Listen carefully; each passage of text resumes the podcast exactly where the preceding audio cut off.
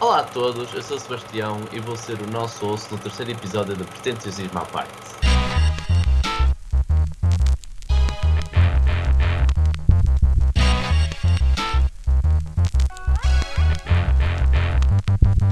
Antes de começar, queria só trazer algumas novidades para vocês. Nós lançamos os dois primeiros episódios para o YouTube com uma componente visual, mas este episódio já será lançado também em formato áudio em plataformas como o Castbox, o Spotify e o iTunes, onde os episódios anteriores também já se encontram disponíveis.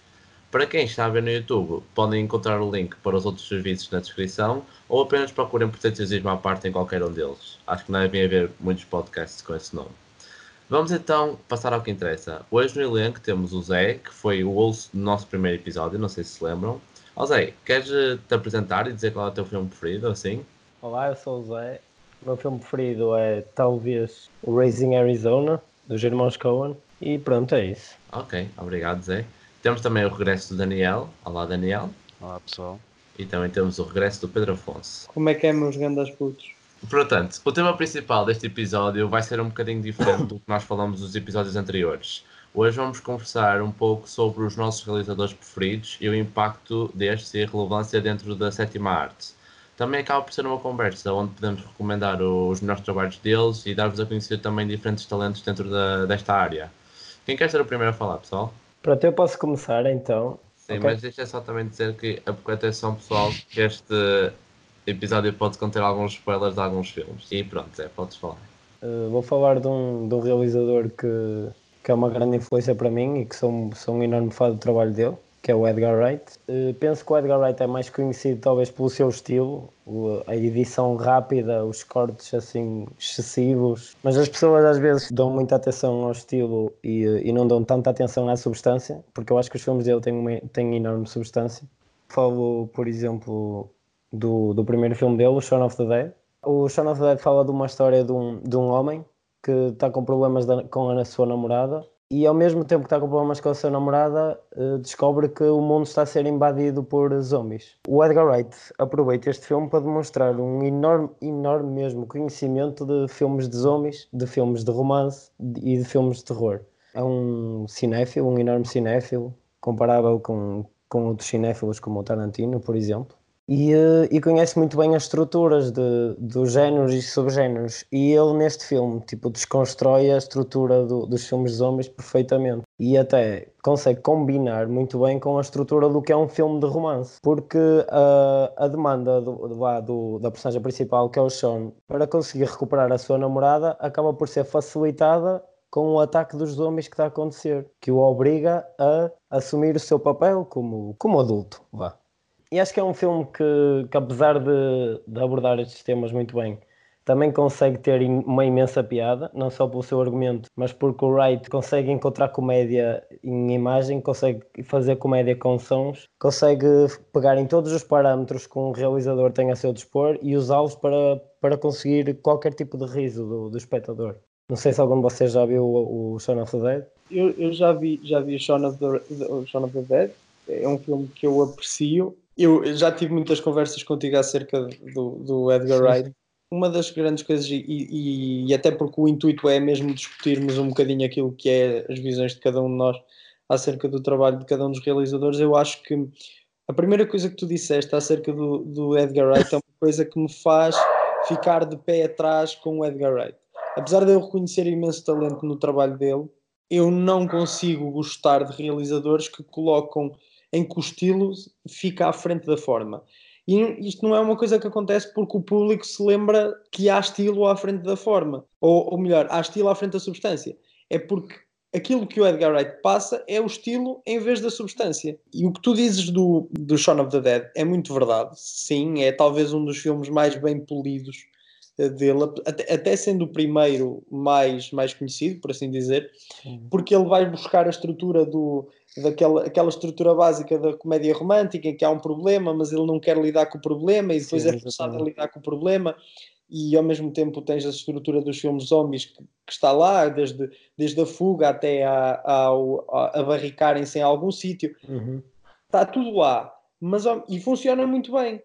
Quando tu, quando tu me falas do estilo de, de corte dele, ele deve ser dos realizadores que eu sinto que trabalha diretamente para o corte. E isso faz dele, para mim, um grande editor, mas não faz dele um bom realizador. Porque, para mim, eu olho para o trabalho do Edgar Wright e eu sinto que o trabalho do Edgar Wright é um trabalho extremamente hum, pensado para a mesa de edição. E isso não tem mal nenhum. Não tem, atenção não tem mal nenhum. Simplesmente para mim não é aquilo que eu procuro ou que eu admiro mais num realizador, porque admiro mais o, o, realizador que é capaz de retirar o melhor dos seus, dos seus atores e mais do que aquele realizador que tem uma ideia tão clara que diz, ok, vocês têm que se mexer neste ritmo, neste tempo e se não mexerem neste tempo, o filme vai quebrar. E, epá, e tens o caso que vais falar a seguir, que é o Baby Driver. Sim, sim. Tipo, eu, eu compreendo o que tu estás a dizer. Eu pessoalmente, mas se calhar também porque vi os, vi os filmes repetido e repetidamente, acabo agora por dar mais atenção à, à substância e não, e não ao estilo.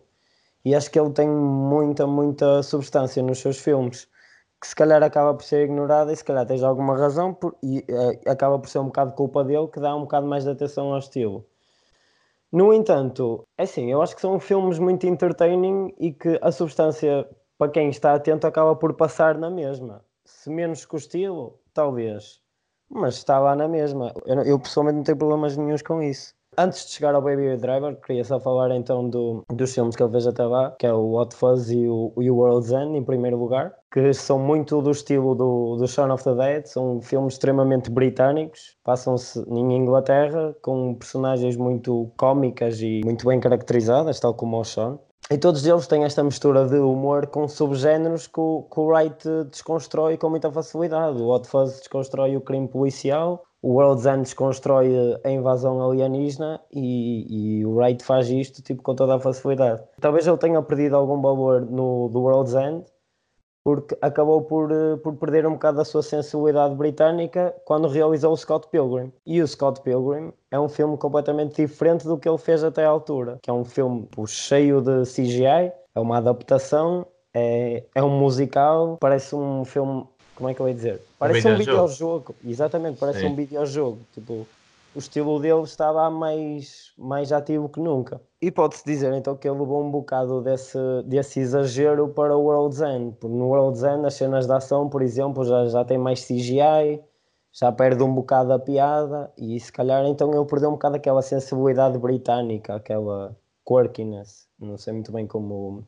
É um bom termo, é um bom termo. Pronto, ele, ele, estes filmes são todos muito entertaining, muito interessantes. Ele ganhou muita atenção com estes filmes de, de parte de grandes estúdios. Ele foi contactado pela Marvel para fazer o Ant-Man e acabou por ser eh, despedido, apesar de ele não dizer que seja despedido, mas foi despedido por eh, diferenças criativas. Ou seja, a Marvel não quer que ele faça o filme Edgar Wright, queria que ele fizesse um filme à Marvel. Isso acabou por ser por bem porque isso levou a fazer o Baby Driver, que apesar de ter problemas no seu terceiro ato, acho que o Pedro pode concordar comigo nisto. Eu acho é um... que o Baby Driver tem muitos problemas em muitos sítios, mas é um filme que eu gosto muito. Não... Era...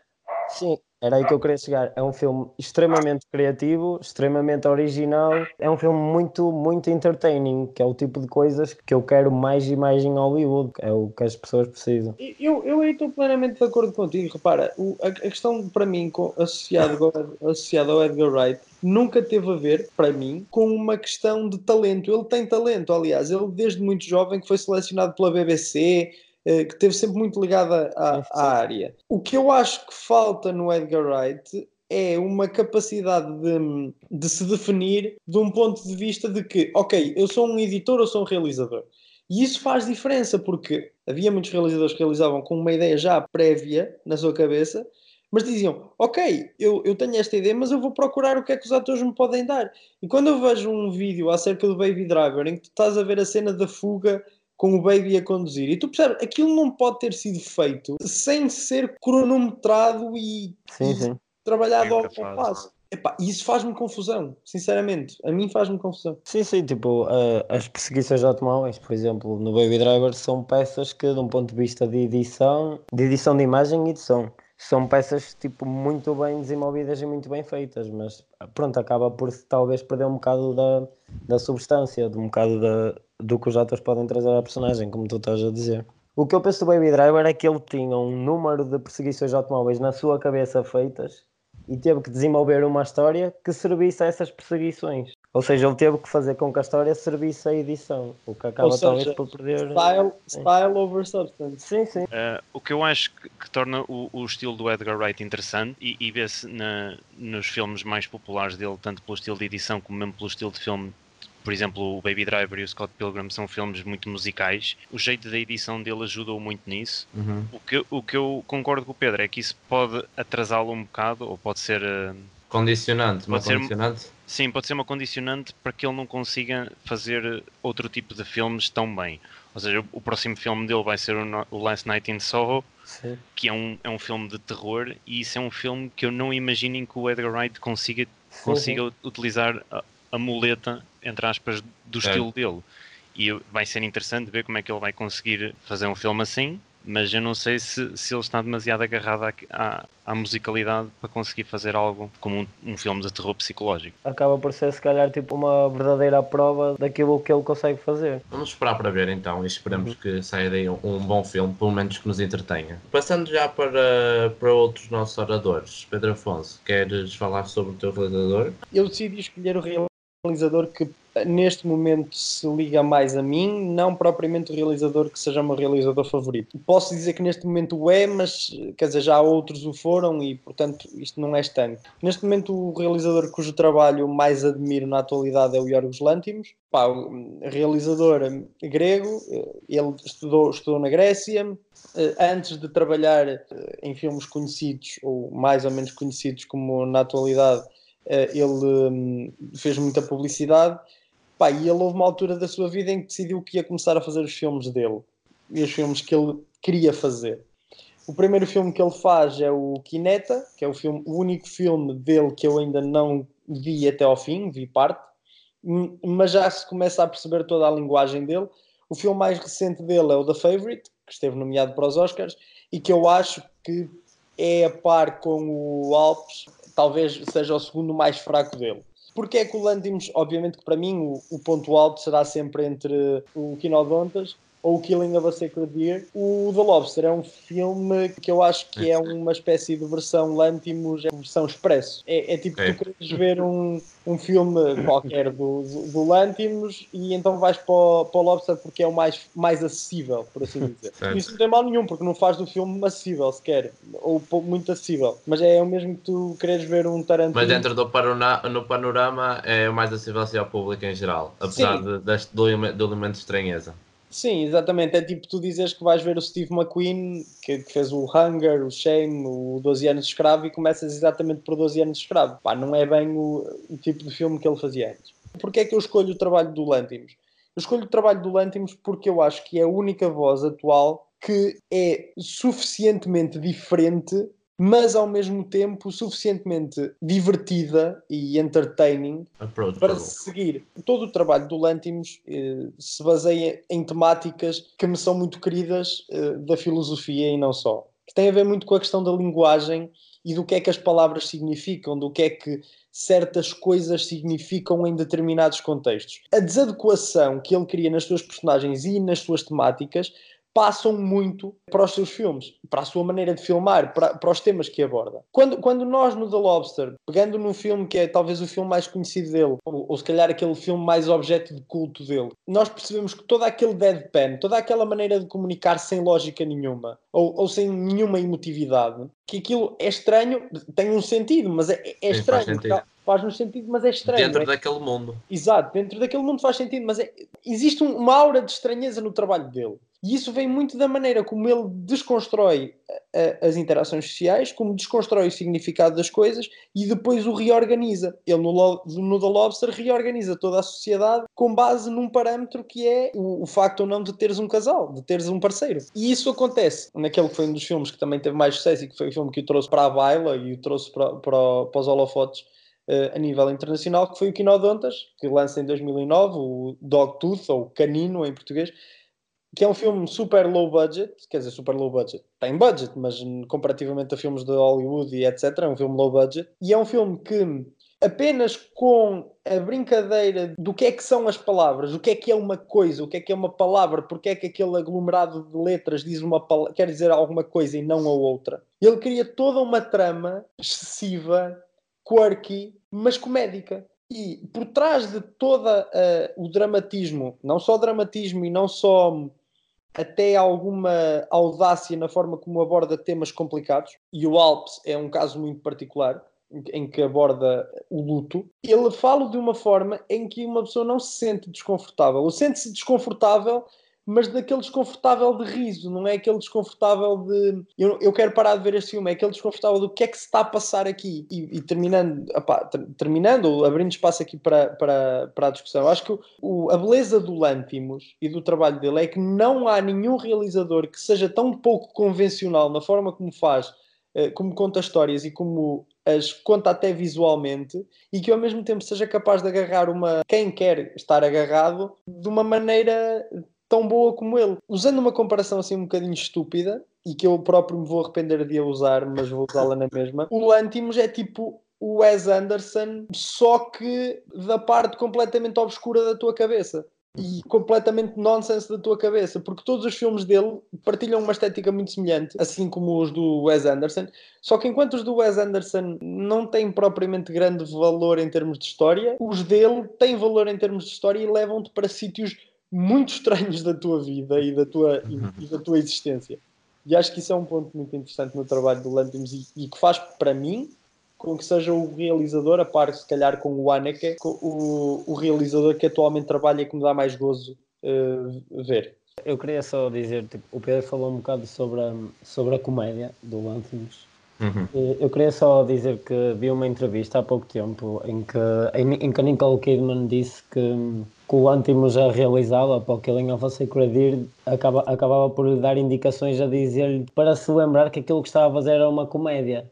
E quem vai ver o, o Killing of a Sacred Deer, obviamente. Dá vontade de rir.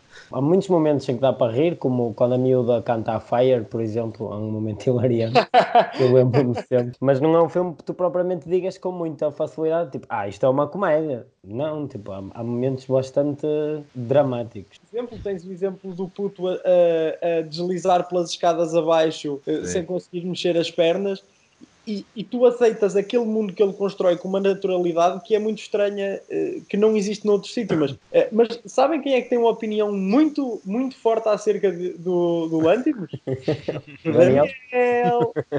quando, quando, quando agora tu falas do Lântimos, logo a seguir ao Zé ter falado do Edgar Wright, eu não consigo evitar de ver que há, há, uma coisa um bocado parecida, pelo menos na minha opinião. Eu não vi todos os filmes do Lantimos, vi dois, vi o Killing of a Sacred Deer e vi o The Lobster. Eu acho que o The Lobster foi o meu preferido, mas, mas também foi por causa do, do choque. Lá está, o Pedro disse o, o mundo que ele cria é muito diferente, é uma coisa que eu não, não tinha visto em nenhum filme e é uma coisa que inicialmente até é engraçada de ver, é muito engraçado, mas eu acho que também pode-se ver um bocado como uma gimmick como um estilo dele. Eu não, eu não vi o The Favorite, não vi o Dogtooth ainda, mas pelo que me dizem, se, se, o mundo dele é tudo muito à base daquele estilo deadpan e a maneira como as pessoas falam e do, do universo que ele cria, eu acho que em, em futuros filmes dele isso pode começar a tornar-se um bocado cansativo. A outra coisa que eu também não gosto particularmente no estilo do Lantimos, mas não sei se tem tanto a ver com a, com a, a realização dele, mas acho que sim, porque já, já nos dois filmes que vi, vi isso, que é a cinematografia. Para mim tem enquadramentos que eu, que eu acho que eh, podem servir o seu propósito na história e da tem muito ar para... na cabeça.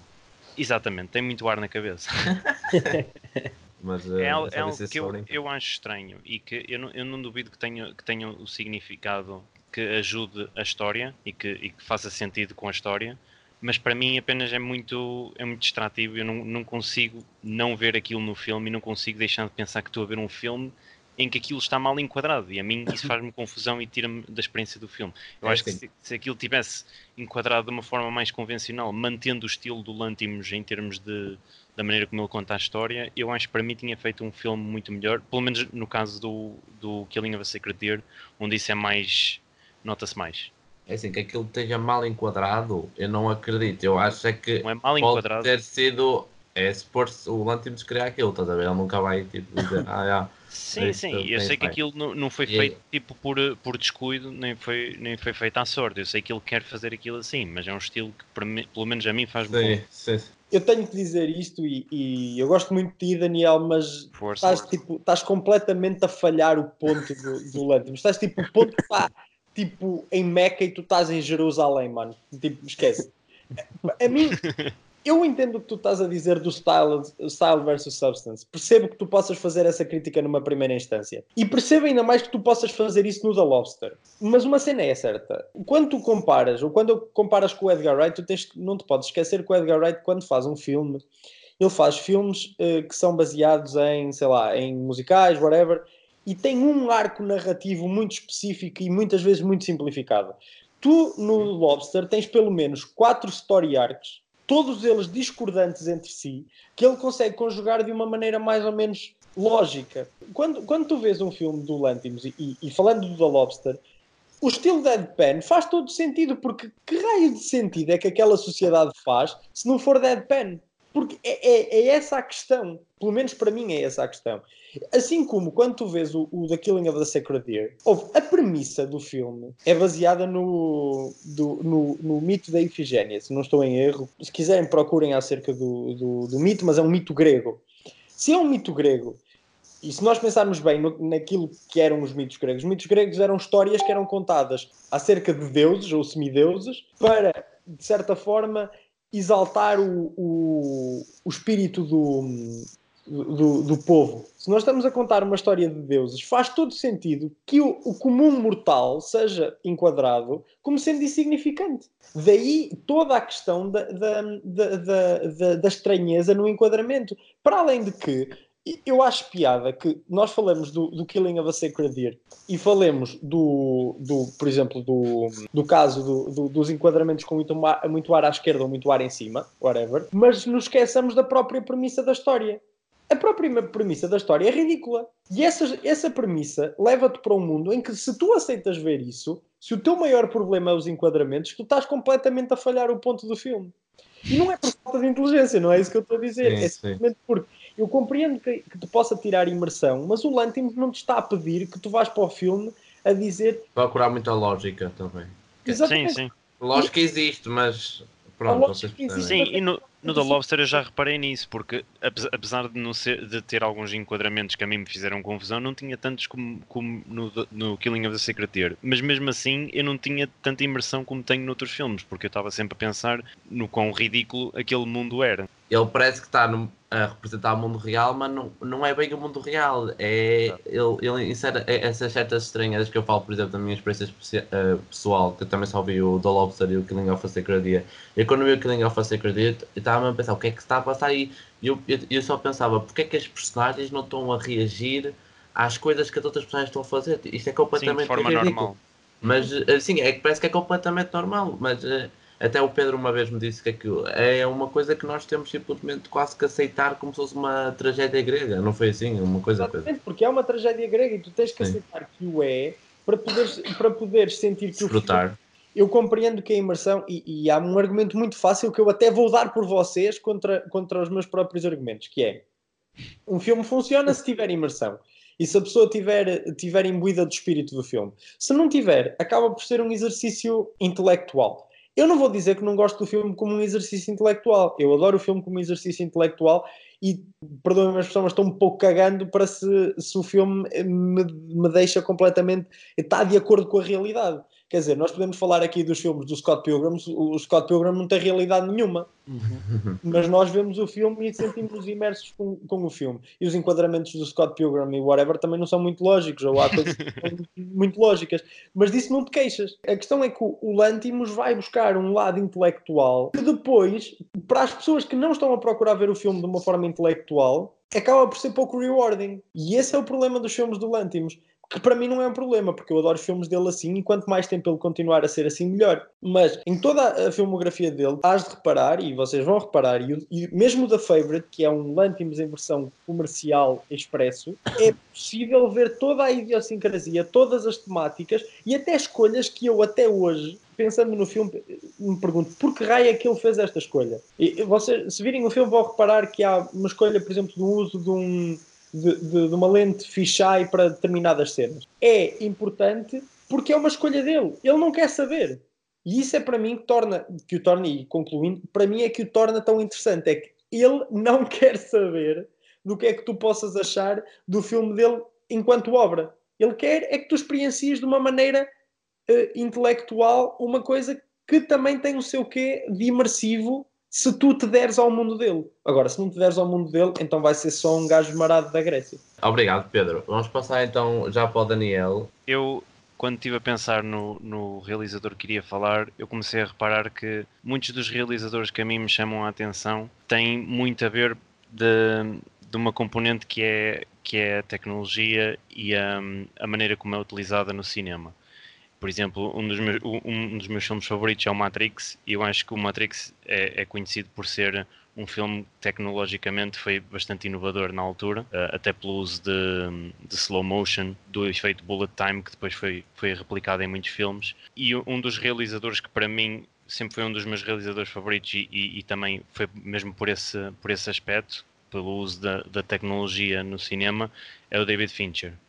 Mas o primeiro filme que ele fez foi o Alien 3, que foi um dos piores filmes do Alien alguma vez feitos, mas não foi propriamente por causa, por causa da realização dele, foi mais em termos de, de problemas com produção com a 20th Century Fox. O filme que ele provavelmente ficou mais conhecido, pelo menos dos primeiros deles, foi, um, foi o Seven, que foi um dos filmes mais, mais bem sucedidos que ele fez e também ficou bastante conhecido na parte tecnológica por causa dos, dos créditos iniciais, que é algo que também foi, foi um bocado diferente daquilo que se via na altura. E uh, aquilo que eu mais gosto do Fincher também se vê em muitos filmes, como por exemplo o Zodiac e o, um dos meus filmes favoritos também, o The Social Network, que é o uso de CGI não para fazer cenas de ação ou set pieces de um filme assim grandes e que, e que, e que sejam só para, para ficar bem no filme, mas sim para servir completar, o propósito, sim, servir o propósito de, de, de, como complemento da história. Portanto, por exemplo, no Zodiac, quase toda a, a cidade de São Francisco foi criada em, em, por CGI para, usar, para ter o, o aspecto de, como São Francisco era em, um, nos anos 60, acho que era 60, 70. E, uh, e também ele, ele, usa muito dessa técnica em filmes como, como por exemplo no, no Social Network, os, acho que eram os gêmeos Winklevoss, não tenho certeza se é assim que se diz, sim, mas uh, um deles também foi criado através de CGI, utilizando a cara do, do outro, ou seja, houve um ator que, que basicamente nunca se viu a cara dele porque foi, uh, foi utilizada a cara do, de outro ator como CGI para parecerem, para parecerem gêmeos. E, e, toda a edição e o, e o, estilo que ele cria por trás, por trás disso eu, eu acho que é, é muito fixe e é, é uma das, das coisas que eu tenho mais como, como influência em termos de antes, cinema. Antes de passarmos, se calhar não sei se depois queres falar um bocado sobre os, os, as narrativas dos filmes dele mas também uh, costuma-se dizer que o, o, o, uh, David Fincher, uh, em termos de movimentos de câmara, também é uma pessoa muito meticulosa.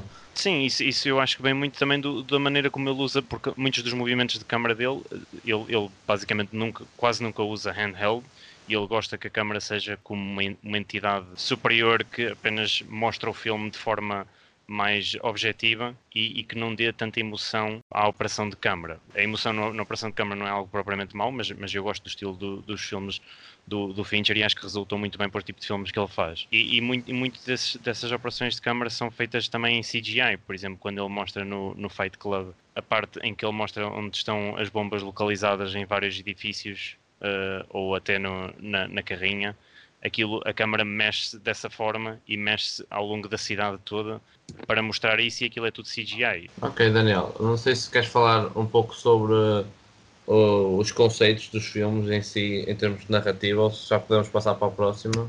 Vocês têm alguma coisa a dizer, Daniel e Zé? Uh, Pedro e Zé, alguma coisa? Acho que eles podem falar. Eu pessoalmente não tenho muito mais a adicionar ao que o Daniel já disse. Pessoalmente, o meu preferido, o Fincher, é até o Zodíaco. Acho que tem uma narrativa muito interessante, tem um tema muito interessante e um final incrível. Para mim, o que é um dos meus finais de um filme preferido. E o Seven também tem um final incrível, não é? What's in the Box.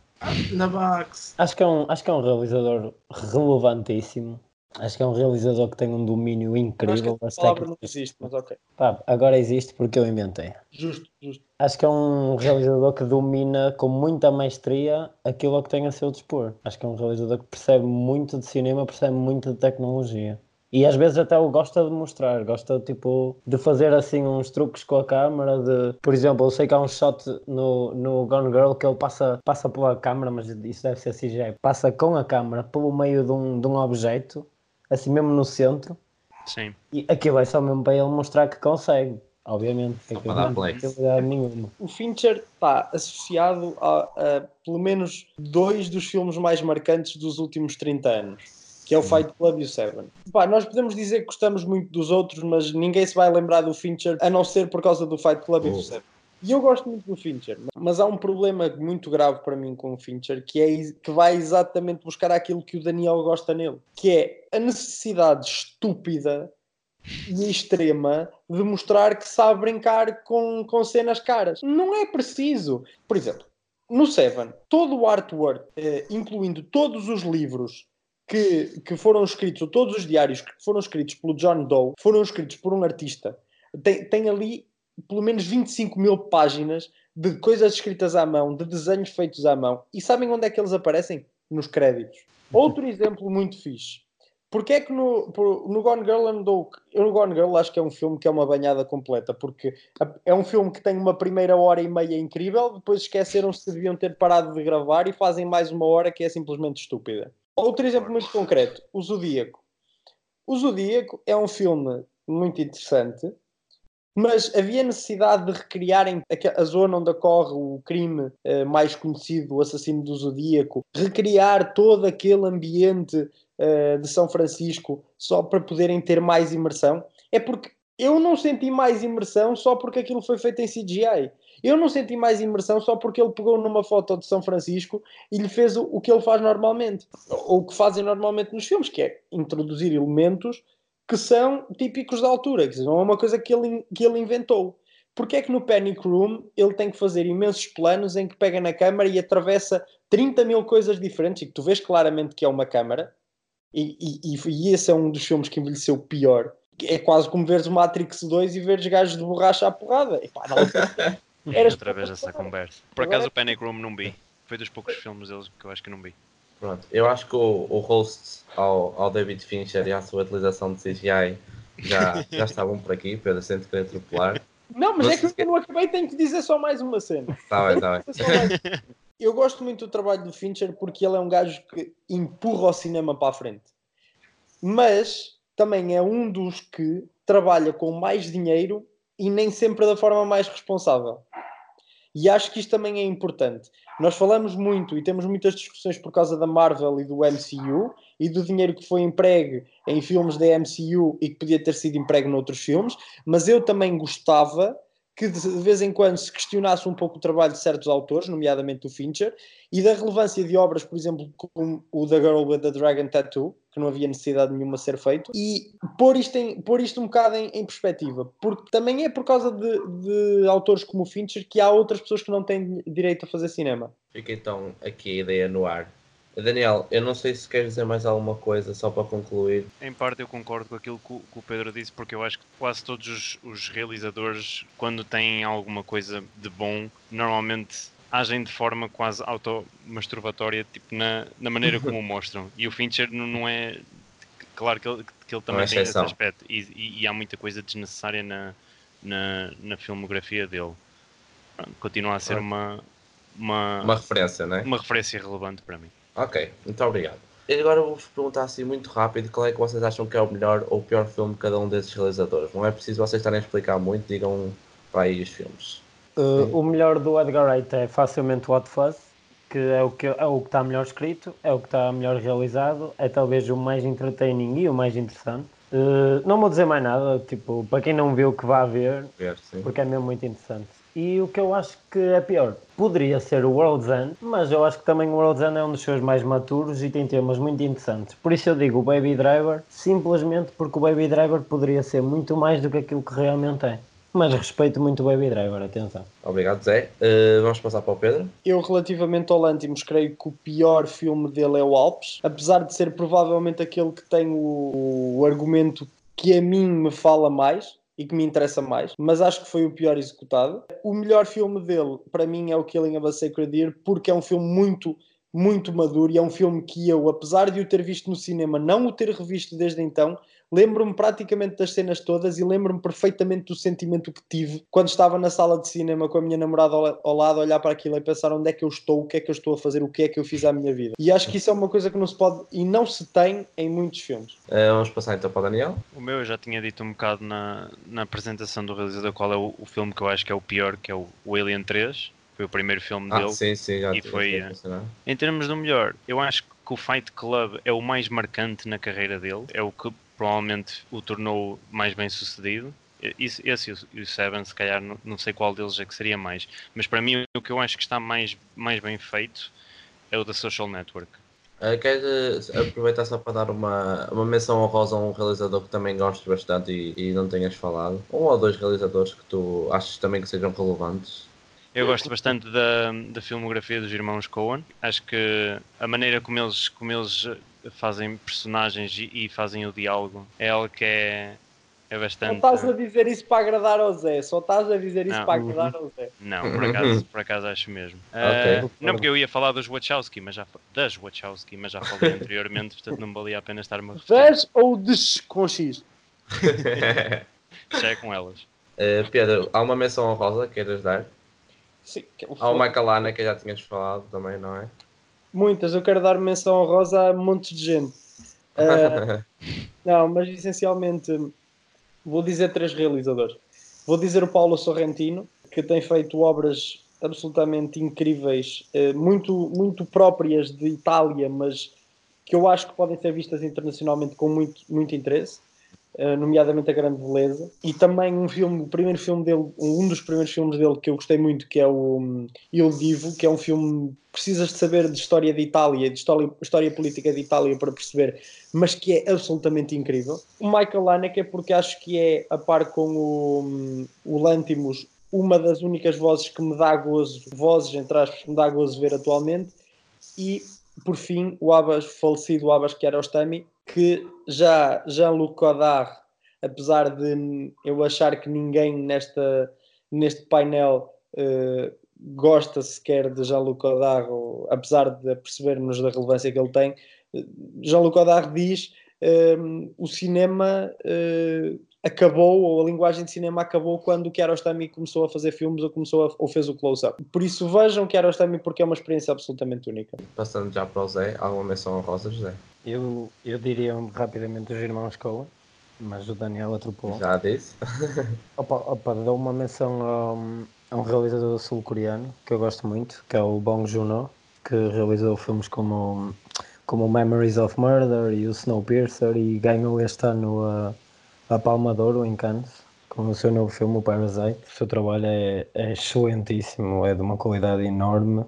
Tem uma linguagem... também acho que não existe. Pá, agora existe, o que eu disse. Tem uma linguagem muito própria, também muito sul-coreana e hum, acho que muito, vale muito a pena ver a filmografia dele e pronto, acho que é isso. Esta parte já está feita, vamos passar agora para as notícias rapidamente. A Universal Pictures decidiu cancelar o lançamento do filme The Hunt, uma sátira que retrata americanos conservadores a ser caçados desportivamente por elites liberais.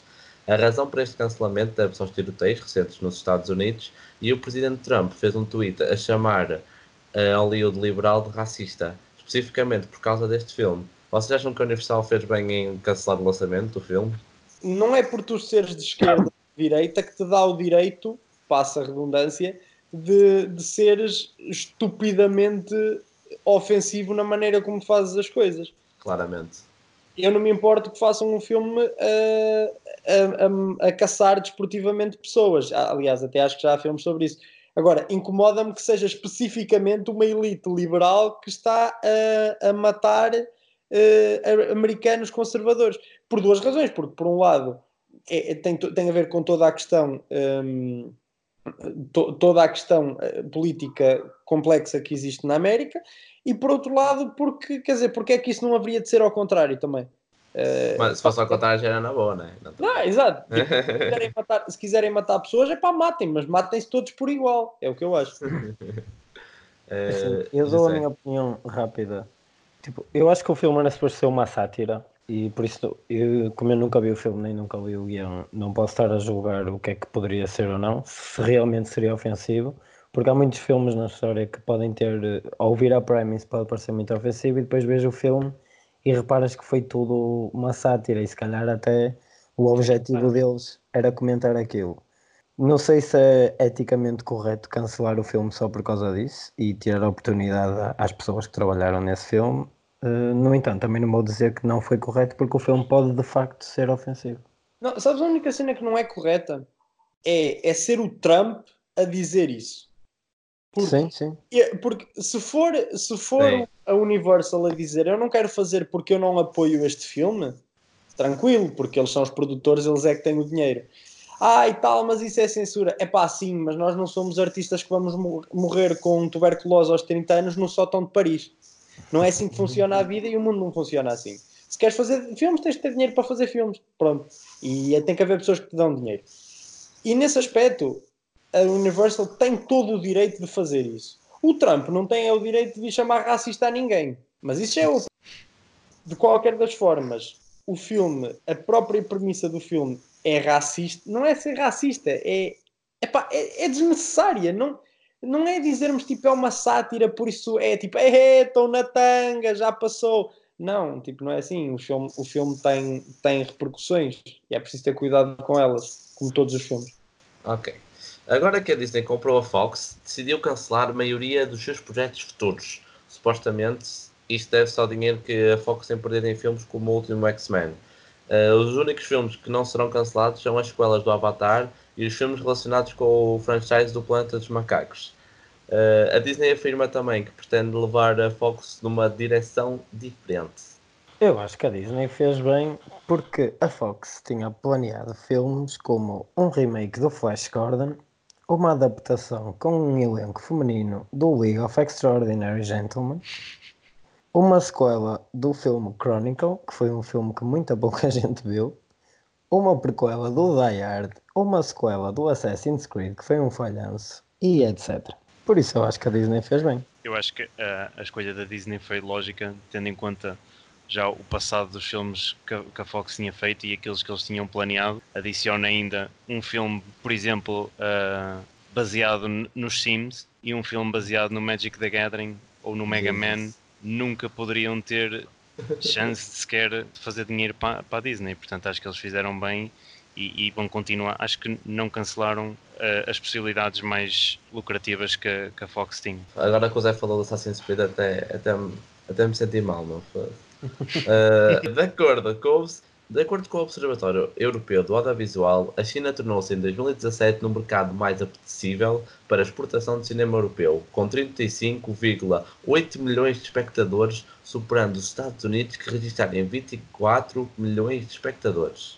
Eu, eu, eu fico triste por saber que os europeus são tão irrelevantes no mundo do, do cinema que só conseguem ter tipo 24 milhões de espectadores eh, na América. Tipo, da fuck? Para que, é que nós, para que é que o pessoal da Europa anda a fazer filmes? Os americanos fazem um, um filme da Marvel, que até pode ser o Ant-Man ou, sei lá, um filme qualquer de um, um super-herói completamente aleatório e irrelevante, sacam logo 50, 100, mil, 100 milhões de visualizações. Visualizações entre aspas. Nós fazemos um filme, nós, europeus, fazemos um filme. Ah, e há, na China houve 36 milhões de pessoas que viram a, a notícia é, é boa até certo ponto. Ou seja, eu acho que o, o que se deve perceber é que a China é um mercado com pessoas mais interessadas uh, do que a América. A América está a virar-se completamente para o seu interior, mas pior que tudo é que a Europa continua a ser irrelevante no panorama do, do, do cinema mundial. Mas é engraçado porque eu também, eu não tenho a certeza, mas aposto que os europeus veem muitos mais filmes de, da China ou da, da Ásia, whatever, do que os americanos também, portanto. Sim, mas... nós fazemos aqui tipo, é, é tipo um, uma felação mútua, estás a ver? É, tipo, é, pronto, eles veem os nossos, nós vemos os deles. É, deve ser um bocado assim é. a lógica. Okay. É, tu, achas que, tu achas que a culpa desta discrepância trata-se do, dos espectadores americanos ou, do, ou dos cineastas europeus que não fazem algo que os americanos queiram ver? Epá, eu, acho que tem, eu acho que é uma mistura de duas coisas. Eu acho que, deu clique. Eu, eu acho que é uma mistura. é uma mistura, por um lado, de um problema que, que vem da própria cultura americana, que é uma cultura muito virada para dentro Uh, e, e, que agora, com a postura do próprio Trump, que demonizou a Europa como um dos, uh, um dos grandes uh, inimigos comerciais, isso faz diferença até na forma como os próprios, como os próprios americanos olham para o cinema europeu, mas também não nos podemos esquecer que o cinema europeu é e sempre foi um cinema de nicho. É normal que os chineses gostem mais desse tipo de europeu, até porque tem uma, tem uma certa. Como é que Conceptualização? Eu Sim, não, não é isso. Tem uma certa elite que lhes interessa isso, enquanto a elite americana não quer saber assim tanto do, do cinema, porque não é essa a cultura americana. Uh, nunca foi. Quer dizer, filmes europeus vão ter sempre pontualmente sucesso na Europa. É preciso é nós pensarmos qual é que é a nossa relação com os filmes europeus e se de facto não devíamos também fazer uma guerra aos filmes uh, com os filmes americanos, desculpem, e se não devíamos fazer uma guerra aos filmes americanos. Eu acho que devíamos, mas eu não sou de intrigas. Portanto, pessoal, para finalizar, como é habitual, gostava só de vos perguntar se viram algum filme ou série recentemente que gostavam de recomendar aí para os nossos grandes putos espectadores. Eu posso recomendar um filme que vi ainda hoje, que foi só para poder ter um filme para recomendar, mas eh, o filme é o American Movie, uh, feito em 1999, que segue um, um cineasta que tenta, que tenta realizar o seu sonho de, de, de fazer um, um, um filme, a, a, forma como a história está contada e a forma como as dificuldades que ele vai encontrando ao longo do caminho são muito engraçadas e, e acho que até é, é, inspirador de certa forma para quem está a seguir esta área e para quem, e para quem gosta de, de cinema. Por isso recomendo. José, queres recomendar algum filme? Opa, um dos filmes assim recentemente que, que me causou mais impacto foi um filme sul-coreano, que é um filme chamado I Saw the Devil, do realizador Kim Ji-woon. É um filme muito fixe, em falta de melhor descrição. É um filme que, comparado com outros filmes sul-coreanos, como Old Boy, tipo, se calhar não é tão complexo. No entanto, é muito entertaining e é muito fixe, simplesmente. É muito quê? É porreiro. Ah! uh, Pedro Afonso, queres falar uh, sobre então um filme ou série que recomendes? Eu por acaso ultimamente tive de férias e tirei, tirei férias de tudo. Uh, mas de qualquer das maneiras eu acho que o, o que eu posso fazer agora é não recomendar um filme, que foi um filme que eu vi ontem, uh, que se chama um filme que, é, que se chama À l'intérieur, uh, Inside, que é um filme de, de terror francês que é associado muito àquela French New Extremity com o Haute Tension e, e filmes como o Mártires e o, o Calvaire e que só por isso costumam ser costumam ser costumam ser bons ou ser tidos como bons. Pá, mas aquele não é bom, é mesmo muito mau. Por isso não vejam. É muito recomendado, mas não vejam. Até já ia dizer, já ia perguntar ao Pedro porque é que ele ia recomendar um filme que ele deu uma estrela e meia no Letterboxd. foi bem é concluído. É não, há uma cena que eu tenho que dizer acerca desse filme, que é se qualquer um de nós uh, sairmos de, de, da escola de cinema e o primeiro filme que fizermos for tão bom como aquele, nós não temos que ter vergonha disso. Aliás, temos que ter muito orgulho. Porque é exatamente esse o contexto do filme. Ele sai depois de, do realizador acabar o, o, curso. No entanto, é mau, porque tenta ser demasiadas coisas. Pá, se quiserem, vejam, mas case. Ok, muito obrigado, Pedro. Acho que nós vamos ter de abrir uma, uma pergunta para filmes que não recomendam e outra para filmes que recomendam.